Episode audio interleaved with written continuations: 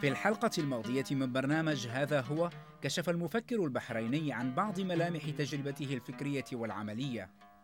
وفي حلقة اليوم يواصل الحديث متوقفا عند أبرز محطات هذه التجربة بأحداثها ونتاجاتها. فبعد ابتعاثه إلى كامبريدج لإعداد أطروحته للدكتوراه، اختلف مع المشرف البريطاني حول المنهج وغايات البحث. وعاد إلى بيروت لينجز أطروحته المتميزة عن الفكر العربي الحديث وصراع الأضداد. وتتواصل مهامه العملية فيشغل منصب المستشار الثقافي لولي عهد البحرين بالإضافة إلى عمله كأستاذ دراسات الحضارة العربية والإسلامية في جامعة الخليج. ويرحل إلى اليابان والصين دارسا لتجربتهما ويشارك في مؤتمرات علمية وحلقات بحث في الدول العربية والأوروبية باحثا عن إجابات لأسئلة النهضة العربية المتعسرة.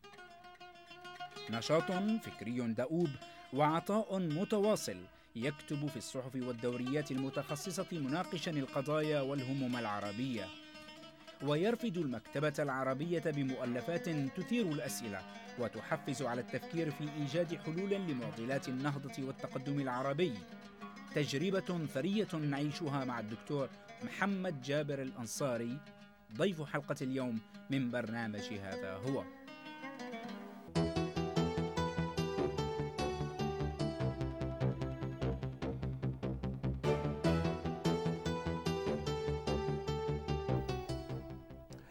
في الجزء الثاني والأخير من الحوار مع المفكر الخليجي الدكتور محمد جابر الأنصاري. نستكمل إياه وإياكم تجربته الفكرية حيث انطوى الدكتور محمد جابر الأنصاري بعد استقالته من العمل الحكومي في البحرين متجها نحو إغناء تجربته الثقافية والأدبية حيث ذهب بعد ذلك إلى كامبريدج نعم. لتحضير رسالة الدكتوراه نعم. في موضوعه الأثير والذي استقر معه حتى يومنا هذا النزعة التوفيقية في الفكر العربي المعاصر. آه، نريد هنا آه، حديثا عن هذه التجربة نعم. ولنفتتح الحديث بذهابك إلى بريطانيا. نعم. واتصالك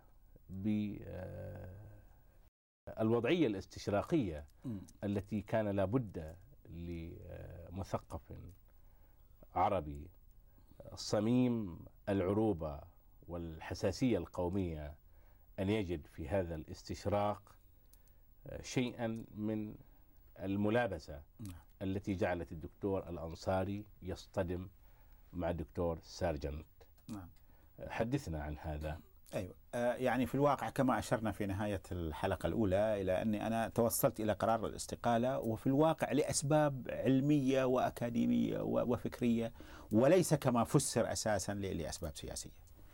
آه، ولكن لعدم يعني شعوري بعدم استعدادي لمواصلة العمل الإداري. آه، والواقع إنه يعني حصلت مفاجأة في ال- الوهلة الأولى على الصعيد الرسمي وعلى الصعيد الشعبي. نعم وكما أشرت أنها كانت تجربة جديدة للشباب آه، في البحرين في هذا الخصوص. آه، ولكني في الواقع بعد يعني مرور فترة قصيرة لمست هناك تفهما من قبل الدولة لهذا القرار وتمت حتى محاولات كريمة لأن أعود يعني قبل نشر استقالتي بعد شهور. بس أنا أوضحت بكل صراحة وبكل أمانة أنني أريد أن أستمر في عملي الفكري وصدر رسميا في الجريدة الرسمية يعني آه، المرسوم بقبول استقالتي. لرغبتي الخاصة آه، في إبريل بع- بعد مغادرتي ب- بأربع شهور. نعم. وتم الأمر بهذا الشكل و وتم التفهم بهذا الشكل آه، وبقيت العلاقة طيبة مع الدولة ومع جميع القطاعات الاجتماعية في في البلد كمواطن بحريني وكمثقف بحريني. وبعد ذلك؟ بعد ذلك كنت أريد أن أغير عن جو الجامعة الأمريكية، يعني جو الجامعة الأمريكية وجو بيروت على إمتاعه وعلى تشويقه بس كان عندي تطلع أيضا أن أدخل في تجربة جديدة في يعني كامبريدج وكانت كامبريدج ذاك الوقت طبعا وفي الدراسات العربية الإسلامية وأيضا أن أعيش في أوروبا وأن أعيش في الغرب آه، وأرى الحضارة الغربية على حقيقتها ومنذ آه، يعني دراستنا المبكرة للنهضة الأوروبية آه، يعني أصبح عندي خيال أن أرى هذه يعني بلد هذه النهضة. فذهبت إلى كامبريدج وسجلت في كامبريدج آه، وكان المسؤول الرئيسي هناك عن الدراسات الشرقية والإسلامية البروفيسور سارجنت وكنت أعرفه من أيام مجيئه إلى البحرين آه، وهو باحث آه، في شؤون الخليج وفي الدراسات اليمنية بالذات هو مستشرق في الشؤون اليمنية. آه، وقلت له أن أنا أريد أن آه، آه، أكتب في التيارات الاجتماعية في ال- في الفكر العربي. وطبعا من خلفية بيروت إن نحن في جامعة أكاديمية وحرية رأي وأخذ وعطاء نعم. و... نعم.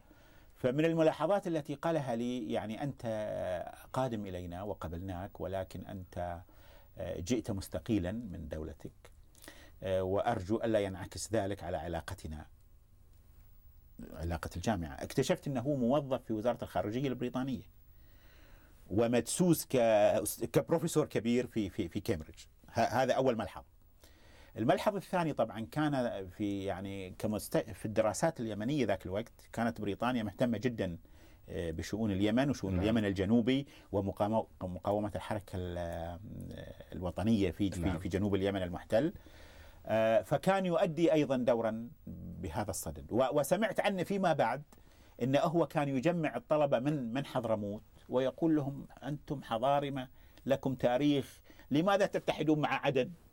انفصلوا عن عدن عن وليس عدن. عن اليمن فيعني هذا نقل لي صديق حميم جدا وأثق به ومطلع إنه هذا يعني هذا ما كان يف- يفعله نعم. سارجنت نعم. طيب يعني هذه جوانب أخرى ولكن عندما بدأت التحضير للأطروحة وقدمت مشروع الأطروحة وقبلها هو شخصيا وقبلت آه، في إحدى المحاورات الأولى آه، قال لي آه، لا تستعمل مصطلح عرب لماذا؟ أنت تكثر من مصطلح عرب.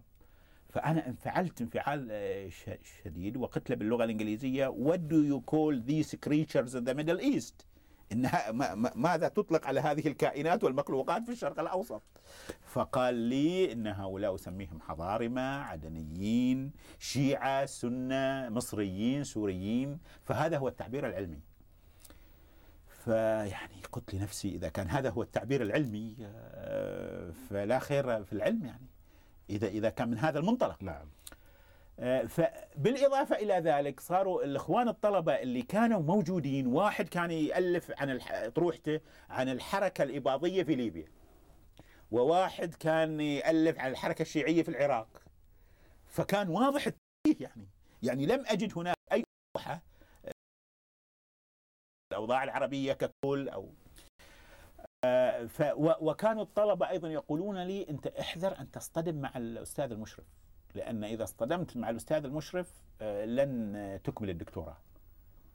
طيب اذا إحنا إذا في كامبريدج وفي بحث علمي ولن نختلف مع الأستاذ المشرف وفي هذا البلد الديمقراطي وهذا العريق. البلد الديمقراطي العريق فيعني الصورة تختلف. يعني روما من فوق غير روما من تحت. نعم. وما نسمع عن هذه الكليات والأكاديميات الغربية يعني الاحتكاك الحقيقي مختلف تماما. على هذا الصعيد هل بإمكاننا القول بأن هذه المراكز الأكاديمية في أوروبا وأمريكا. أحيانا آه، توظف؟ أدائها الأكاديمي توظيفا سياسيا بمعنى أن المشرف الذي كان آه، يشرف على رسالتك للدكتوراه مم. أراد أن يفيد هو شخصيا من طلابه العرب آه، للوصول إلى معلومات دقيقة فيما يتعلق بالتركيبة الفسيفسائية في المجتمع العربي نعم فيحاول أن يدرس انماط السلوك المذهبي والثقافي والسياسي نعم. لنية مبيتة. عند هذه المؤسسات. والله شوف أنا أنا أتصور إنه فيما عدا بعض المستشرقين الذين احترموا أنفسهم واحترموا البحث العلمي مثل آربري مثلا. أنا لسوء الحظ لما وصلت لكامبريدج كان البروفيسور آربري توفي وله إسهامات في التصوف الإسلامي كما نعلم وفي ترجمة القرآن الكريم. يعني مستشرق من هذا النوع آه، نضعه على جانب. ولكن هناك مستشرقين بدون شك وعدد كبير منهم وخصوصا في الدوائر البريطانية والفرنسية التي كانت تتعامل مع المستعمرات في المنطقة العربية. يعني ربما الاستشراق الألماني لأن ما كان عند ألمانيا مستعمرات أيضا مثل بروكلمان. نعم. يعني ركز على الجانب الأكاديمي والجانب البحثي. نعم. ف... ولكن المس... يعني المستشرقين في الدولتين هاتين أكثرهم كانوا يؤدون أغراض معينة بدون شك. لنقف اذا عند مشروعك المبكر، مشروعك الفكري، النزعة التوفيقية في الفكر العربي المعاصر. ما الذي جعلك تعكف على دراسة هذه الظاهرة؟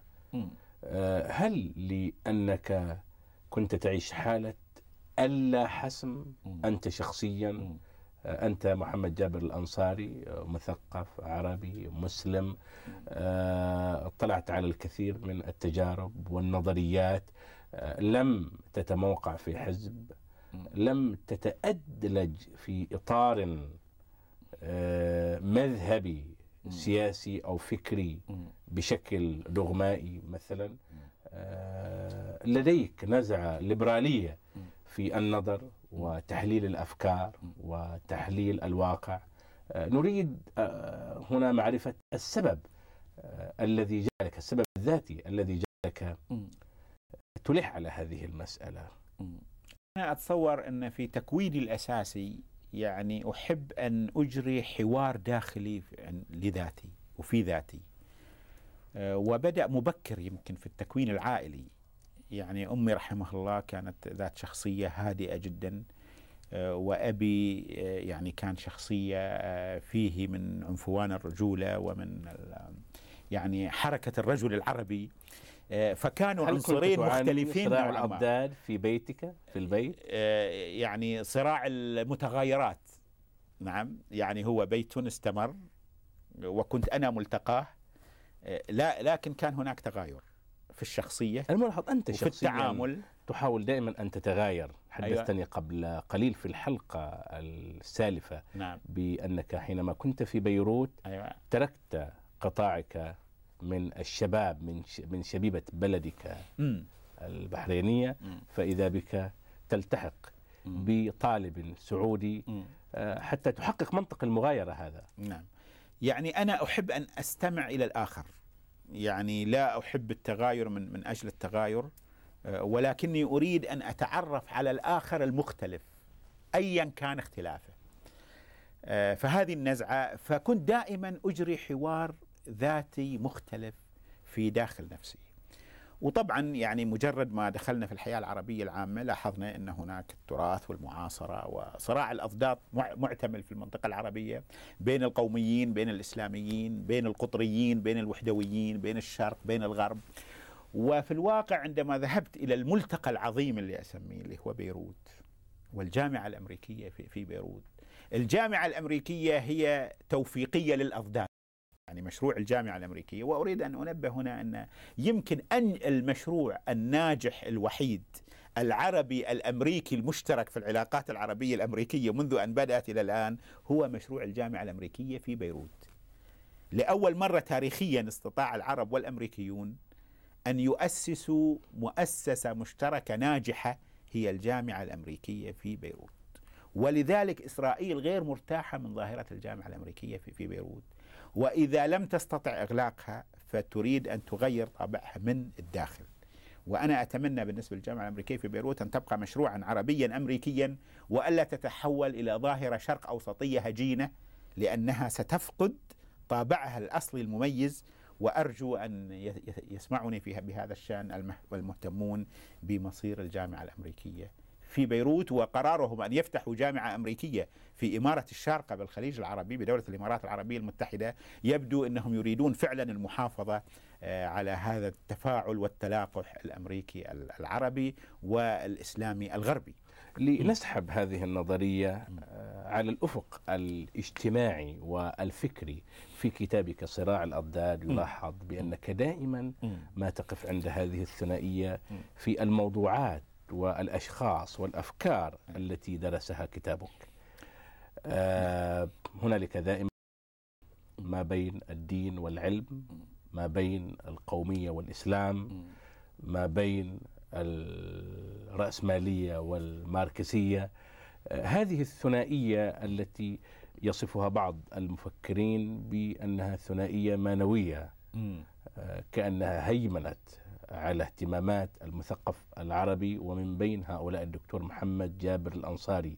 فلم يصل إلى مستوى من الحسم النظري والفكري بحيث يؤسس لمشروع فكري عربي جديد يحمل الهوية آه، التاريخية لهذا المشروع. وفي نفس الوقت يستوعب مجمل المتغيرات المعرفية العالمية. نريد هنا أن نقف نعم. عند هذه الإشكالية. نعم، يعني الواقع أن هذه المسألة تحتاج إلى إيضاح شديد وإلى فرز بين مكوناتها الفكرية لأن كثيرا ما يساء فهمها أو تفسر على غير حقيقتها. اولا يعني علينا أن نلتفت معرفيا من ناحية التكوين التاريخي للمنطقة العربية الإسلامية إنها تنطوي على توفيقيات عديدة بسبب وجود ثنائيات عديدة. أنت تعرف أن تاريخنا في الحضارات القديمة الفرعونية، السومرية، الفينيقية والحضارة الإسلامية. فالحضارة الإسلامية توافقت مع هذه الحضارات وحلت محل هذه الحضارات، بس هذه الحضارات دخلت بشكل واعي أو غير واعي في التكوين الحضاري العام. وما زالت أقطار عربية كثيرة يعني يؤثر فيها موروثها التاريخي. في مصر ما زال التأثير القديم وفي العراق البابلية والى نعم. وفي نعم. لبنان نعم. الفينيقيين إلى اليوم نسمع سعيد عقل نعم. وأحاديث عن الفينيقية مثلا فطبعا فالمشروع الحضاري الإسلامي كان بهذا المعنى توفيقية بعدين لأول مرة في التاريخ الحضارة العربية الإسلامية توفق بين الحضارة الإغريقية الرومانية أي الأثر الغربي وبين الحضارة الهندية الفارسية الصينية أي الأثر الشرقي. كانوا هذين النمطين من الحضارات لا يلتقيون. لم يلتقيوا بسبب تباعد المساحة الجغرافية في ذاك الوقت. لم يلتقيا. فالحضارة العربية الإسلامية كانت أول مشروع في التاريخ. توفق بين الحضارة الغربية والحضارة الشرقية. ولكنها اضافت بعدها المضاف بدون شيء حضاره عربية إسلامية. هنا نأتي لم تقم بعملية استنساخ بالضبط. للمنطق الأرسطي مثلا نعم. أو لفوائد. التجارب الحضارية الأخرى الآتية من الهند نعم. وفارس. نعم. ما هو هنا نأتي إلى مسألة يعني مستويات التوفيق. هل هو توفيق عضوي حقيقي أم إنه تلفيق؟ فالتوفيق ممكن أن يكون توفيق حقيقي مخلص كما صار في الحضارة الإسلامية ويمكن أن يكون تلفيق أحيانا لأن بعض الفلاسفة الإسلاميين حاولوا أن يأخذوا تصورات الفلاسفة اليونانيين ويركبوها آه، داخل المنظور الإسلامي أو يدخلوها داخل المنظور الإسلامي. فهذه التركيبة ظلت خلقه لبعض الوقت ثم انهارت عندما جاء أبو حامد الغزالي وصارح هؤلاء الفلاسفة بالصراحة الفكرية من منطلق الإسلام اتضح أن بعض آرائهم على الأقل وتعرف انه كفرهم نعم. في عدد كبير من المسائل وفسقهم في عدد آخر آه، لأن فمحاولتهم التوفيقية لم تصمد آه، لأنها كانت أقرب إلى التلفيق. آه، وعندنا مظهر حديث عندما حاول اليساريين والماركسيين العرب التوفيق بين الماركسية المادية وبين الإسلام مثلا. يعني هذه أيضا تركيبة ظلت لبعض الوقت ثم انفكت مشروع الدكتور محمد جابر الأنصاري هو من نوع المشروعات الثقافية العلمية المطلوبة الآن في المرحلة الراهنة من ثقافتنا. حينما أقول هذا وأشير إلى ثقافتنا لابد أن نشير إلى أننا مررنا بعدد من التمرحلات الثقافية. الأول كانت في محاولة استعادة التراث كمقروء وكمادة مستهلكة. الثاني في محاولة تفسير وشرح التراث وتوصيله عبر تفسيره. المرحلة الثالثة هي في نقد التراث بمعنى أنه آه، مشروع للتصدي للنقد الذاتي لنقد الذات القومية الذات المعرفية والثقافية وعبر أنواع من خطاباتها سواء الخطاب السياسي أو الخطابات الأخرى المتنوعة، فما يتصدى له الدكتور الأنصاري هنا هو هذا النوع المطلوب الآن في ثقافتنا، النوع الذي يقوم عبر وسائل النقد والفحص وإعادة تقييم المشروع وطرح الأسئلة على القيم الأساسية التي تختبئ وراء المنتج المعرفي الثقافي وما يكمن وراء الخطابات. وهو مشروع آه، يعني صعب ومعقد ومشروع يحتاج إلى جرأة كبيرة وإلى شجاعة مع النفس وشجاعة مع الذات لأننا تعودنا أننا نصدر عن إعجاب حقيقي بأنفسنا وبموروثنا وموروثنا يستحق أن نعجب به بكل تأكيد. ولنا الحق أن نعجب بأنفسنا لكن علينا لنا أن أو يجب علينا الآن أن نجرب نوع آخر من الإعجاب بالذات وهو نقد هذه الذات الذي لا يقوم على تدميرها ولكنه يقوم على إعادة الأسئلة وعلى إعادة تقييمها.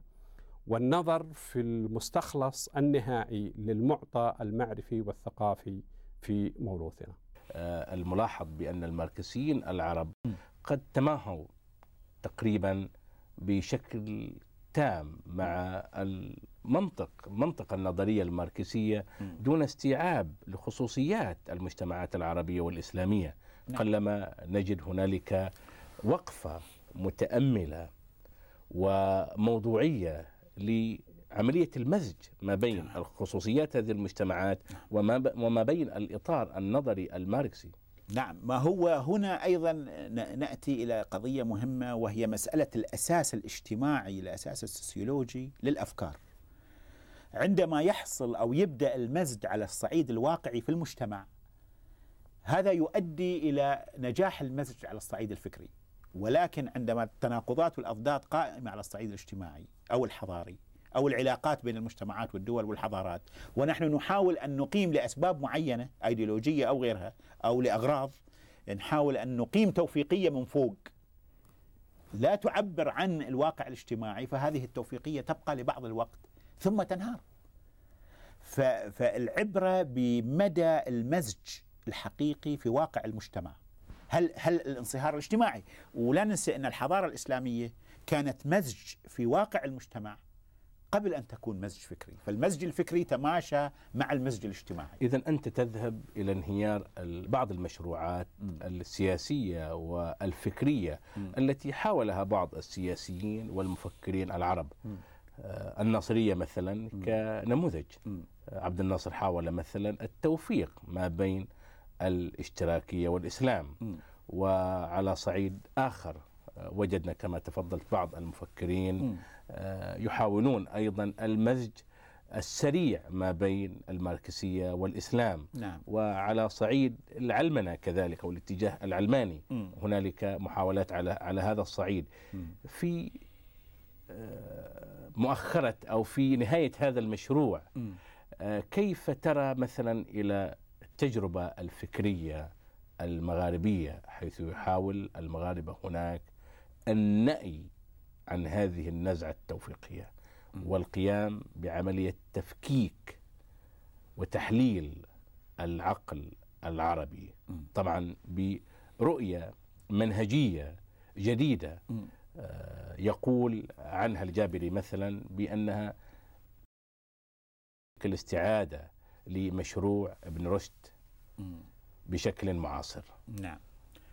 آه، طبعا هذا سؤال من طبقات عديدة في الواقع ونبدأ بتفكيكه. آه، ويحتاج إلى عملية تفكيك. يعني القسم الأول عن المشروعات الأيديولوجية في المنطقة العربية. آه، فيما يختص بالناصرية بالذات طبعا الطروحات الأيديولوجية التوفيق بين الاشتراكية والإسلام أو بين الديمقراطية والحكم المركزي يعني هذه الطروحات طبعا آه، اتضح من التجربة إنها لم لم تنجح أو لم تنجح بشكل كامل. آه، فيما يختص بالناصرية بالذات إذا حاولنا نفككها يعني هي على مستويين، المستوى الأيديولوجي حسب الطروحات اللي طرحتها كما نعلم وطرحتها في مواجهة اتجاهات وتيارات أخرى في العالم العربي. وبين الناصرية كمنطلقات عامة غير أيديولوجية. آه، مثلا تعتمد على دور مصر مركزية الدور المصري في العالم العربي. أنا أعتقد إن هي حقيقة موضوعية سواء طرحتها الناصرية أو غير الناصرية. يعني مركزية مصر في العالم العربي ثبت من التجربة إنه لا يمكن القفز عليها. لا إنه يعني البعث حاول ان يتنافس مع مصر في قيادة الأمة العربية ولا ولا ولم يستطع. وثبت إنه لا يمكن يعني لا بديل عن مصر في في قيادة الركب العربي بكل التحفظات حتى بكل التحفظات. وأعتقد هناك مقياس بسيط للعروبة. من يكره مصر أنا أشك في عروبته. يعني هذه هذه قاعدة سواء في الفترة الناصرية أو ما بعد الناصرية. آه، فكون مركزية مصر كون إن إحنا كمنطقة عربية يجب أن نتجه إلى توحيد أنفسنا حتى قبل العالم الإسلامي لأنه لا عزة للإسلام إلا بتوحيد العرب توحيد العرب يعني البحث عن الكرامة في مواجهة القوى الكبرى آه، هذه أمور أساسية أعتقد آه، لن نستطيع كعرب أن نخرج منها. فالناصرية ايديولوجيا يعني ممكن نقدها ولكن إذا كانت الناصرية هي المنطلقات الأساسية وسواء سميت بناصرية أو سميت آه، بسياسة حسني مبارك اليوم فهي سيان. نعم. ونلاحظ أن مركزية مصر الآن تحاول إسرائيل أن تحطمها وأيضا فشلت. يعني هناك جهات عربية كما قلنا مثل البعث حاولت أن تتصدى لمركزية مصر وفشلت في مرحلة. اليوم إسرائيل تحاول أن تحطم المركزية المصرية وحتى الآن بالعكس عادت مصر إلى دورها الطليعي في العالم العربي. هذا جانب من من السؤال. فيما يختص بالأضداد والثنائيات في العالم العربي آه، أنا أعتقد أنها أضداد وثنائيات تاريخية ويجب أن نشخصها ونفهمها ونحاول التقريب بينها. ولكن طالما أنها ظلت ثنائيات وأضداد فسوف نبقى في حالة لا حسم لأن إذا أنت مواجه بين تناقضات ها ولا تستطيع أن تحسم لا مع هالجهة ولا مع هالجهة آه، فليس لك من حل إلا التوفيق. ومن هنا سيادة الفكر التوفيقي في في الفكر العربي إذا استطعت أن تصل إلى حسم عندئذ يعني أو أن تضحي بنقيض ضد نقيض آخر أراك نأيت عن م. الإشارة م. إلى التجربة المعرفية في المغرب العربي اليوم حيث م. ينشغل عدد من الأساتذة والمفكرين بالفلسفة و أريد هنا أن نعم. نقف مليا عند المشروع نعم. الذي يقدمه الأستاذ الجابري فيما يتعلق بتحليل العقل العربي نعم. وأيضا نريد هنا أن نفتح سجالا م. يبدو أن الأستاذ جوش طرابيشي آه، مؤخرا عبر آه، كتاباته في جريدة الحياة و... وكتابه وكتابه نقد النقد نقد النقد م. كأنه يريد أن آه، يبطل مفعول هذا المشروع الآتي من المغرب مشروع الرشدية الجديدة. أيوة ماذا يقول الدكتور محمد جابر الأنصاري؟ نعم مثل تهافت الفلاسفة للغزالي وتهافت نعم التهافت نعم. لابن رشد. نعم. آه من منطلق أولي أنا أعتقد أن من المهم جدا هذا التفكيك المعرفي وهذا البحث المعرفي وهو ما أدعو إليه. نريد تأسيس معرفي جديد للوعي العام أرجو أن يكون حديثنا بعيدا عن الحساسية حساسية المغرب والمشرق. يعني سأحاول أنا عندي كتاب في اسمه الحساسية المغربية والثقافة المشرقية لمحاولة تجاوز هذا الشيء. الإشارة إلى أن إحنا ثقافة عربية واحدة ونتفاعل من من منطلق الحب والانفتاح وليس من منطلق التعصب جميل. الإقليمي لأن الثقافة تقتل نفسها إذا دخلت في تعصب إقليمي. تفضل. نعم. فالتفكيك المعرفي لابد منه والتأسيس المعرفي الجديد لكل وخصوصا في العلوم الاجتماعية والتاريخية والحضارية. وأكرر باستمرار أن ثقافتنا العربية أحوج ما, يحو ما تحتاج إليه هو هذا التأسيس المعرفي في العلوم الاجتماعية لأنها فعلا جانب ضعيف. أه، ونحن ننظر إلى العالم وإلى المجتمع وإلى التاريخ من زاوية الشعر وزاوية الأدب وزاوية الرومانسية. وأعطيت مثال قبل قليل عن خليل حاوي. نعم. آه، يعني على عمقه لكن لم يستطع أن يتعامل واقعيا مع العالم المحيط به. آه، فهذا شيء نحتاج له وأعتقد أن الظواهر الثقافية والفكرية في المغرب بصفة عامة شيء جيد وأعتقد أنها أيضا بدأت في المشرق. يعني أنا أعتقد أنه المرحوم أحمد أمين الباحث والمفكر المصري المعروف اللي توفي سنة 1953 وبدأ ينشر من من منتصف العشرينات آه، وعنده كتاب فجر الإسلام وضحى الإسلام وظهر الإسلام. أنا أعتقد إن كثير من الحفر المعرفي حصل في كتاب أحمد أمين. ولكن أحمد أمين ككاتب آه، كباحث علمي وكان العقاد دائما يشاكسه ويخرجه من زمرة الأدباء ويقول الباحث أحمد أمين آه، ولا يسلم بأنه أديب لأن أسلوبه بس أنا أعتبر أن أفضل أسلوب في اللغة العربية إذا نريد نطور اللغة العربية هو أسلوب أحمد أمين. لأن أسلوب موضوعي هادئ وخصوصا في التعبير الفكري. آه، أسلوبه لم يكن جذاب لكثير من القراء. رغم أنه كتب فجر الإسلام وضوح الإسلام انتشرت في العالم العربي وما زالت مرجع مهم وأنا أعتقد أن محمد عابد الجابري آه، يعني استند كثيرا إلى كتب أحمد أمين. آه، ولكن طروحات جديدة طبعا تأثر بالفكر الفرنسي مستجد خلال الفترة هذه. آه، بعدين الأستاذ الجابري يتمتع بأسلوب في الطرح. في أسلوب جذاب في الطرح نعم. وتبسيط مثل ما لخص الظاهرة الفكرية الإسلامية العربية بصفة عامة في البيان. والبرهان والعرفان مثلا آه، مشيرا إلى المنحى النقلي والمنحى العقلي والمنحى الصوفي. ولكن جوش طرابيش يقول بأن هذه المفاتيح أي. كأن الدكتور الجابري قد أخذها من الفكر الأرسطي. من الفكر الأرسطي وكانت معروفة حتى في الأبحاث. يعني أنا كمدرس للثقافة الإسلامية وللفكر الإسلامي يعني هذه من المعلومات المتداولة عندنا في التدريس في في مختلف الجامعات العربية. قبل أن يظهر كتاب الجابري. بس كانت تسمى المنحى النقلي والمنحى العقلي. الجابري سماها البرهان والبيان والعرفان إلى آخره. المنحى الصوفي معروف من زمان. آه، فهو يعني اقام هالمقابله وفكك بعض الشيء وطبعا هو يعني بارع في طرحه. فانا أنا أعتقد إن ظاهرة الجابري إنه هو اجتذب غير المختصين. يعني المثقفين العرب الذين لم يلموا بالدراسات الإسلامية وبتاريخ الفكر الإسلامي وكانوا من تخصصات مهنية أخرى كأطباء كمهندسين ونحن نعلم أكثر هؤلاء الذين درسوا في الغرب لم يتعمقوا في التراث الإسلامي فعندما جاءهم كتاب الجابري كأن كأنهم يكتشفون شيئا جديدا.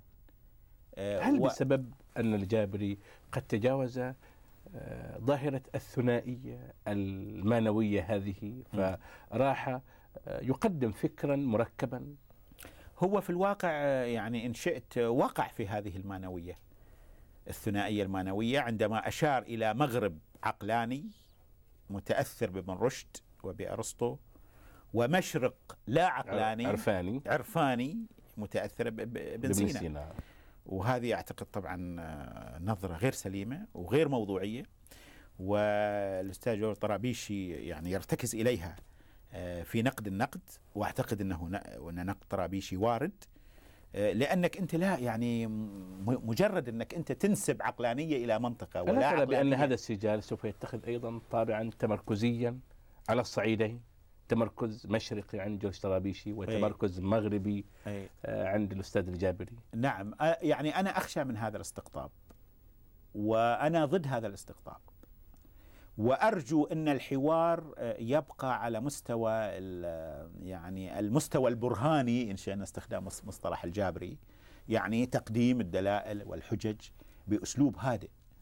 آه، ولكن الظواهر الأولية لا تشير إلى ذلك. آه، ونحن ننتظر يعني ردا موضوعيا من الجابري آه، على آه، طروحات الطرابيشي يعني ذكر بأشياء علمية محددة ما يعترض فيه على الجابري سواء من ناحية دقة المقتبسات أو صلاحية الآراء بصفة عامة أو أساسها الفلسفي أو كون ما نسب إلى لالاند الفرنسي الجابري من يعني آراء أو نظريات آه، يعني معظم الباحثين وتعريفات قاموسية. وتعريفات قاموسية معظم الباحثين وليس طرابيشي بالذات يقول إنها ليست للالاند. فانا أنا أتمنى ألا يتعالى الدكتور الجابري لمصلحة الثقافة العربية على هذه الاعتراضات وأن يرد عليها بموضوعية ومباشرة وبصراحة وليس بالحديث عن سيرته الذاتية أو أشياء من هذا النوع أو سمعت أنه بدأ الحديث عن بعض المسيحيين الحاقدين ضد الإسلام أو شيء من هذا النوع. يعني إذا دخلنا في هذا المنعطف آه، لن لن نحقق شيء وسنعود إلى بعض المقالات التي هاجمت الجميع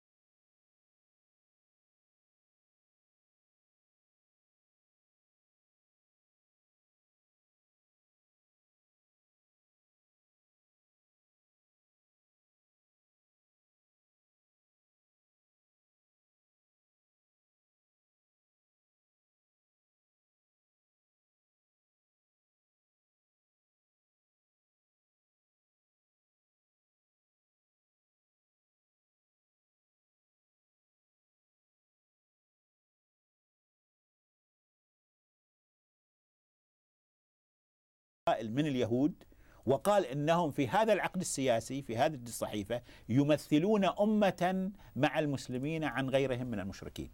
وهذا يعني إن الأمة بالمفهوم السياسي في الإسلام غير الأمة بالمفهوم الديني. وهذه من التدقيقات التي نحتاج إليها أيضا. جميل لنقف هنا عند المؤثر الإجرائي هل كان للدكتور علي الوردي آه، سببا منشطا لإقبالك على هذا المشروع؟ أي أنا أعتقد إن الدكتور علي الوردي مهم من ناحية الحفر للتوجه الاجتماعي الذي أدعو إليه في الثقافة العربية. الدكتور علي الوردي عالم اجتماع ولكنه عالم اجتماع مبدع وكاتب ساخر أيضا. أسطورة الأدب الرفيع وعاض السلاطين وأنا معجب بهذا الجانب لكن أنا معجب أكثر بدراستي لشخصية المجتمع العراقي. كتابة في دراسة المجتمع العراقي. دراسة في طبيعة المجتمع العراقي. دراسة في طبيعة المجتمع العراقي اللي أصدرتها جامعة بغداد عام 1965 نعم. وكتب عنوان جانبي أنه مقدمة لدراسة الوطن العربي الأكبر. في أحداث البحرين المؤسفة وجدناك تكتب مقالا آه بارزا. آه قد أثار عليك آه مؤاخذات البعض من المثقفين العرب ذوي التوجه الأيديولوجي حينما قلت بأن البحرين مجتمعه المدني أو مجتمعها المدني قد استوعب هذه الأزمة التي جاءت من الريف أنت لك تنظيرات فيما يتعلق بترييف المدينة نريد هنا أن نختم نعم. هذا الحديث نعم. هذه القضية. يعني شكرا على هذا السؤال. آه، وأود أن أوضح بداية أن الأطروحة النظرية لهذا التفكير طرحت قبل أحداث البحرين. طرحتها في كتابي تكوين العرب السياسي ومغزى الدولة القطرية وكنت واضح فيها أنه ما لم نؤسس المجتمع المديني لأنه لا مجتمع مدني بلا مجتمع مديني. فالمجتمع المديني اولا ثم المجتمع المدني وعلى أساسه يقوم المجتمع الوطني والمجتمع الديمقراطي بصفة عامة. آه وذكرت إنه مثل مثل ما تفضلت إنه بدل ما يحصل تمدين الريف حصل ترييف المدينة وهذه ظواهر ملحوظة في معظم الأقطار العربية. فيما يتعلق بالبحرين، البحرين كجزيرة صغيرة وبلد صغير الثقل المديني أكثر من الثقل الريفي. وحركة التنمية في البحرين وحركة التعليم المبكرة في البحرين كما تحدثنا في الحلقة السابقة من 1919 يعني خلقت تخمرات وأسس لمجتمع مدني ومجتمع وطني مديني واستوعبت الكثير من الريف ولكن القرى التي لم تستوعب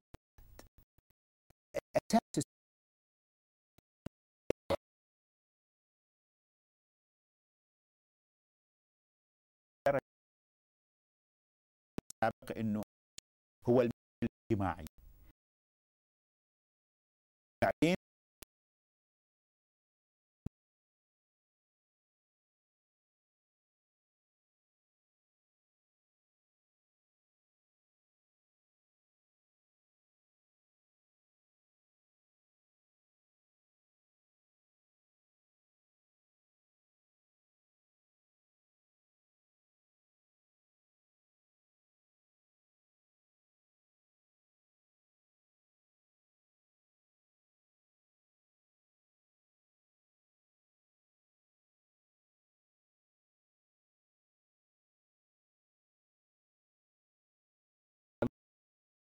هنالك لهذا المجتمع المدني في البحرين؟ هو يفترض إن المجتمع الأهلي هو المجتمع المدني، ولكن بالنسبة للمجتمعات العربية بصفة عامة يعني هذا سؤال جدا دقيق ومهم. يعني أريد أن أحذر من الخلط بين المجتمع الأهلي والمجتمع المدني الحديث. بين المجتمع الأهلي التقليدي والمجتمع المدني الحديث. لأن المجتمع الأهلي التقليدي في المجتمعات العربية ينطوي على تكوينات وبنى مجتمعية صغيرة ضد مفهوم المجتمع المدني الوطني. فإذا إحنا مجرد رجعنا للمجتمع الأهلي يعني بعض المفكرين العرب أنا لاحظت يخلطون بين المفهومين نعم. ويدعو إلى تفعيل المجتمع الأهلي.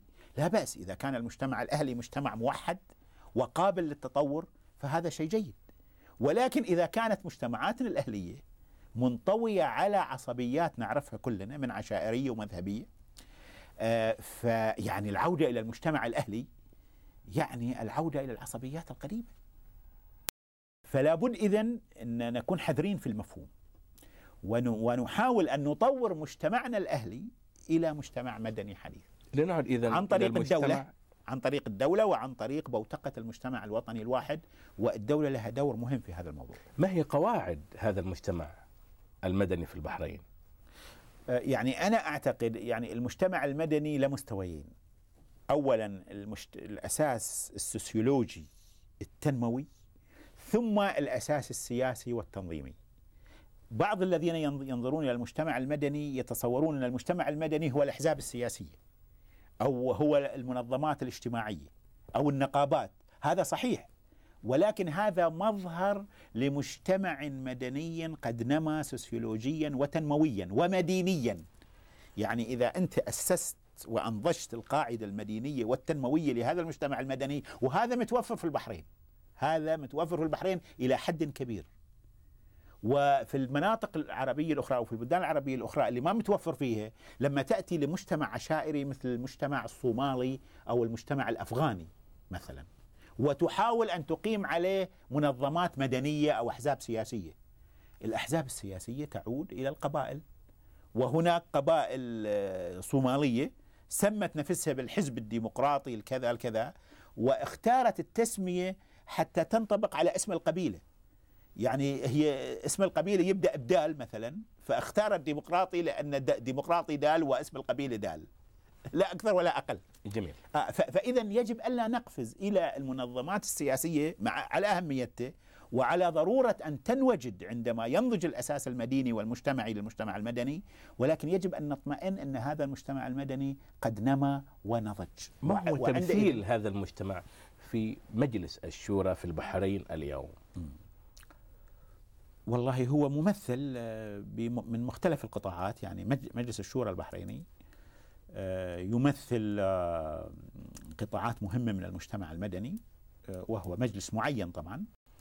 كنا نتمنى أن تشارك فيه المرأة مثلا. المرأة البحرينية لها دور قديم ولها دور عريق. ومن من المأمول مثلا من التطورات المنتظرة أن تشارك المرأة. لماذا رفضت أن دخول هذا المجلس؟ لا أنا لم أنا اعتذرت كباحث علمي كما اعتذرت عن الاستمرار في المنصب الوزاري الإداري حتى أتفرغ لعملي العلمي وحتى أكون مستقل عن الناحيتين الرسمية والشعبية. كمفكر له رأي آه، فحاولت أن فاعتذرت حتى أواصل المسيرة التي قررتها منذ البداية. دكتور محمد شكرا لك. الله يحييك.